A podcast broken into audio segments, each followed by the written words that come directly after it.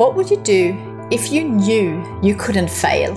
If you had all the money, all the time, all the knowledge, all the resources that you needed? What would you do with your life if you simply knew that anything was possible for you? My name is Christina Karlsson, founder of global Swedish design and stationery brand kikki.K, and author of the book Your Dream Life Starts Here. And I love exploring these sorts of questions to inspire people to dream.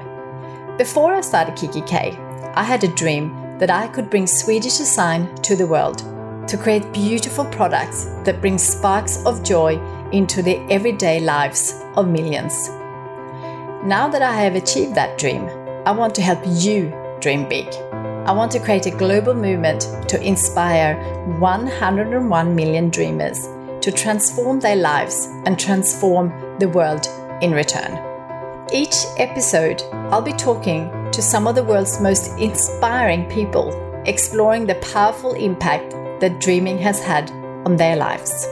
We'll be diving deep into the power of dreaming with real insights and ideas that you can use immediately to build a dream life of your own, whatever that means for you. Hi, everyone, and welcome back to another episode.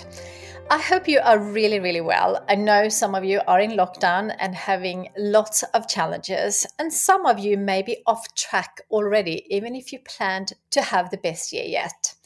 This is very common at the end of January, regardless of what challenges we are facing. I think sometimes we are so excited about a new year and we have all the best intentions, but then we may not be able to keep it up. I also think that the celebrations like New Year's and perhaps holidays can be distracting us from all the new habits and goals we want to create. Having experienced this many times myself, I often spend January having fun, spending time with my family and friends, taking time to think, plan, and read. And I'm not too hard on myself. And then when February is here, I start getting more serious with my actions. And also, after the festive season and perhaps some holidays, we may not have started all the healthy habits we wanted to. So, if you find yourself in a similar situation, now is a perfect time to reset and get ready for the year ahead. Here are some of my tips on how to get back on track and make this year your best year yet. Number one, first be grateful for having had the time to actually take some time off and have some fun and, and not really worry about the year ahead. Number two, if you haven't planned the year, go back to episode number 59 How to Plan Your Year and do the exercises. I think this is such an important step in creating your best year yet because when you plan the year out, you realize how quick the 12 months or the 52 weeks goes. So it will certainly get you into action. I have my yearly planner on my wall in my home office, and I love having an overview over the year because it's all planned out, so it's so much easier to stay on track. Number three, once you are clear on the year ahead, focus on the next 90 days, the next quarter. What are your goals for the next 90 days? What are your work goals, health and fitness goals, family goals, and your own personal growth goals? Once you are clear on that, map it all out in the calendar or in your diary, all the projects, deadlines, and actions. I only have the big things and the important dates and the deadlines on my work calendar, and the monthly, weekly, and daily actions all go in my diary. Number four, as it's end of January when I'm recording this episode, I always focus on my health in February. It's my birthday in February, and one of my dreams is to be healthier and fitter each birthday. So, this is often when I reflect on where I'm at in terms of health and fitness, and I plan out what this year will look like in this category. For example, I always do a cleanse or a detox after my birthday. I try different things every year, and this year I will first do a juice cleanse and then a more proper detox after that. I love doing these kind of cleanses and detoxes, and the only thing that really is hard for me is coffee. I love coffee and miss it, but once I'm off it, I love it too. And doing cleanses is more than just a detox. It makes you so aware of all the things that you do without thinking.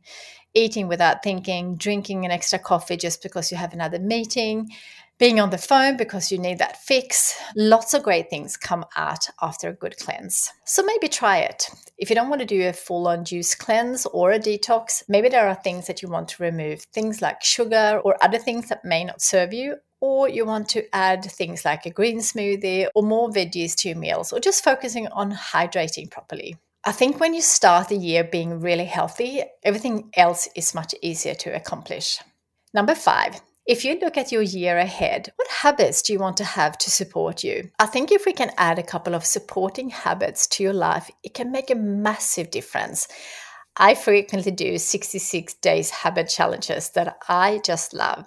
I add things that I want to become automatic in my life. And research says it takes about 66 days to form a habit. So, this is why I do one thing daily for 66 days at the time of recording, I'm doing two different challenges. One's that I started uh, around the new year, which is daily morning meditation with Dr. Joe Dispenza. I will link to that in the show notes. These meditations are often close to an hour long and kind of easy to skip when your schedule gets full. But when I do a challenge, I do it religiously for 66 days and I do not miss a day. Another habit I installed in January is to do afternoon exercise. So I go for a walk or run every morning as I love starting the day outside in nature. But I also want to do some strength and yoga, but I don't want to take my walks and runs away in the morning. So I now exercise daily at 4 p.m. for 30 minutes. I alternate between strength and yoga. I was never really into afternoon exercise until I started this, and it gives me so much energy for the afternoon and early evening. I'm not saying this is for everyone, I'm just sharing what I'm doing and hoping this will inspire you to think about what can work for you. Number seven, what self care and self love rituals do you need to make sure you have in your life? If we look after ourselves, we have so much more energy to give to others. So, what rituals or routines do you need to book in for the next 90 days? This could be an exercise routine, it could be a beautiful morning routine, it could be a dreaming routine where you work on your number one dream daily or weekly.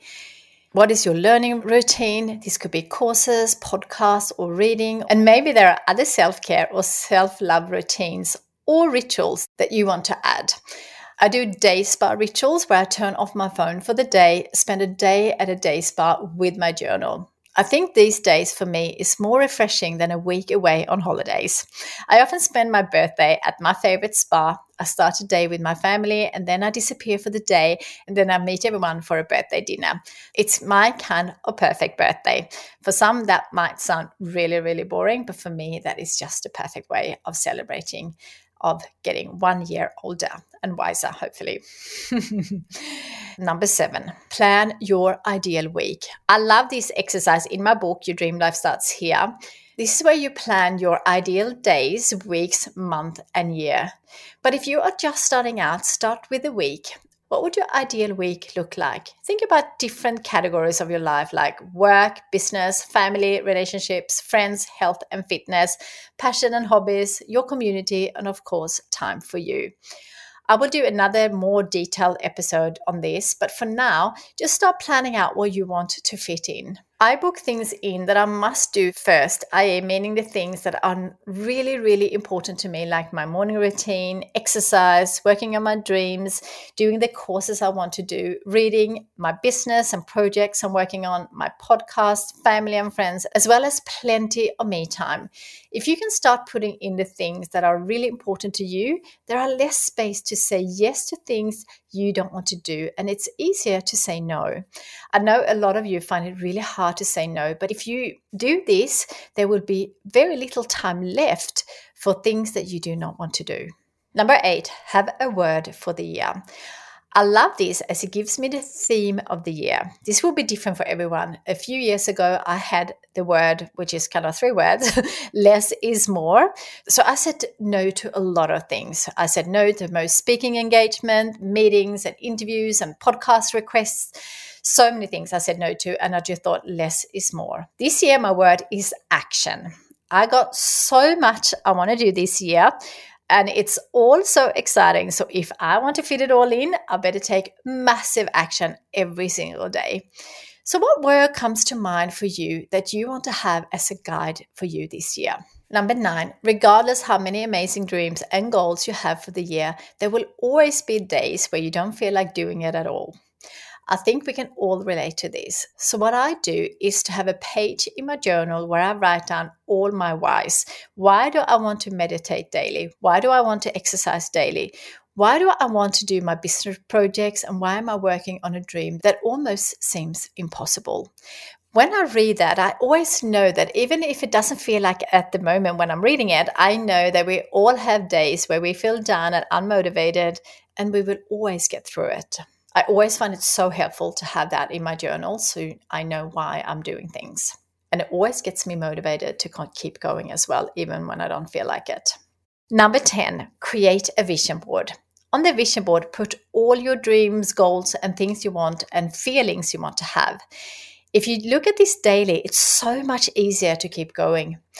And add a sentence like, life is short because when you look at the year ahead, it will go so fast, and then the next year will be the same.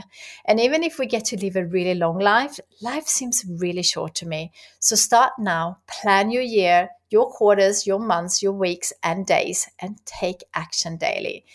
Imagine if you do all this where you will be a year from now. And last but not least, don't forget have fun because life is too short. I hope this episode was helpful to get you back on track. And regardless of when you are listening to this, you don't have to wait for a new year or a new month or a new Monday. Just start today.